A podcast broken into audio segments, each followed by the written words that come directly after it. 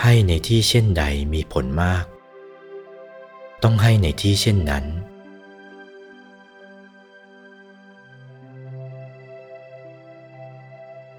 ทายกทายิกาทั้งหลาย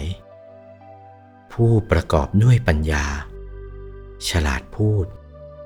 ปราศจากความตรณีเลื่อมใสแล้วในพระอริยบุคคล ในพระอริยสงฆ์ เป็นผู้เลื่อมใสแล้วในพระสงฆ์ซึ่งเป็นผู้ตรงคงที่ ถวายทานทำให้เป็นทานที่ตนถวายแล้วโดยการละสมัย ในการทักขินาทานที่เขาถวายนั้น ทักขินา แปลว่า ทานสมบัติเป็นเครื่องเจริญผล ทานที่ทายกถวายนั้น เรียกว่าทักขินา ทักขินาของทายกนั้นย่อมเป็นคุณชาติ มีผลภัยบูรณ์ถวายในพระสงฆ์สรรเสริญว่าทักขินาทานที่ถวายในพระสงฆ์นั้น เป็นคุณชาติมีผลภัยบูรณ์ทีเดียว ผลสมบูรณ์บริบูรณ์ทีเดียวถ้าว่าพูดถึงน้ำเปี่ยมสระเปี่ยมมหาสมุทรเปี่ยมแม่น้ำทั้งหลาย ผลเต็มเปี่ยมไม่ขาดตกบกพร่องอันใด เพราะบริจาคทานในเขตบุญทีเดียว ที่เราตั้งใจบริจาคทานบัดนี้ ก็บริจาคทานอยู่ในสงฆ์บางท่านมีทานเล็กน้อย เข้าไปถวายองค์โน้นถวายองค์นี้ นั้นทำให้ผลน้อยลงไป ถ้าทำให้ผลมากมีน้อยเดียวก็ช่าง ผลไม้หน่อย กล้วยใบก็ช่าง มุ่งถวายพระสงฆ์สิ ถวายพระสงฆ์นะ่ะถวายอย่างไร เพราะว่าในหมดทั้งสากลโลก มีเท่านั้นก็ขอถวายในสงฆ์หรือไม่ฉะนั้นตั้งใจอยู่ว่า ท่านผู้หนึ่งผู้ใดเป็นพระอรหัตอรหันต์ผู้หนึ่งผู้ใดจะประพฤติตัวให้เป็นพระอรหัตอรหันต์ต่อไป เป็นอายุพระศาสนาหมดทั้งสกลพุทธศาสนา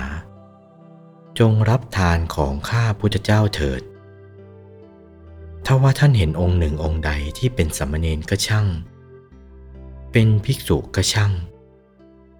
รูปพันธ์สันฐานเป็นชนิดใดก็ช่าง โอ้ ท่านองค์นี้องค์นี้ เป็นอรหัตอรหันต์ละ่ะ ท่านองค์นี้แหละจะเป็นพระอรหันต์อรหันต์ต่อไป พระองค์นี้แหละเป็นอายุพระพุทธศาสนาละ่ะก็น้อมเคารพสักการะ ด้วยเป็นจางคประดิษฐ์ทีเดียว แล้วก็ถวายทานนั้นไป ทานนั้นก็ตกเป็นสังฆทานแท้ๆ ได้ชื่อว่าถวายทานในสงฆ์แท้ๆ นี่แหละ ถวายมีของเล็กน้อยให้ถวายฉลาดอย่างนี้ ถ้าฉลาดอย่างนี้ก็เอาตัวรอดได้ ไม่เสียทีที่เกิดมาเป็นมนุษย์พบพระพุทธศาสนา ตัสมาทเทอปติวานจิตโต ยัตถทินนางมหับพลัง เพราะเหตุนั้น ทายก ผู้มีจิตไม่ได้ท้อถอย ว่าทายกผู้มีจิตไม่ได้ย่อหย่อนท้อถอย ให้ในที่เช่นใดมีผลมาก ควรให้ในที่เช่นนั้น ให้ให้ฉลาดอย่างนี้ เป็นทายกต้องฉลาด โง่ไม่ได้ ถ้าว่าถวายเจาะจงเสียผลมันก็น้อยไป ถ้าฉลาดก็ถวายเป็นกลางอยู่ร่ำไป ผลมันก็มากยิ่งใหญ่ไพศาล ท่านจึงได้วางหลักฐานไว้ว่า ตัสมาทะเทอปติวานจิตโต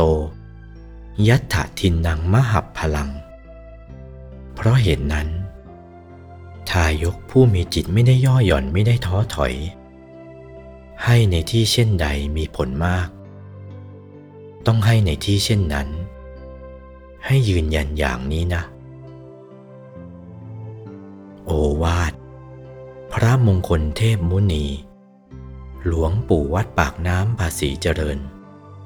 จากพระธรรมเทศนาเรื่อง เกนิยานุโมทนาคาถา วันที่ 11 เมษายน พุทธศักราช 2497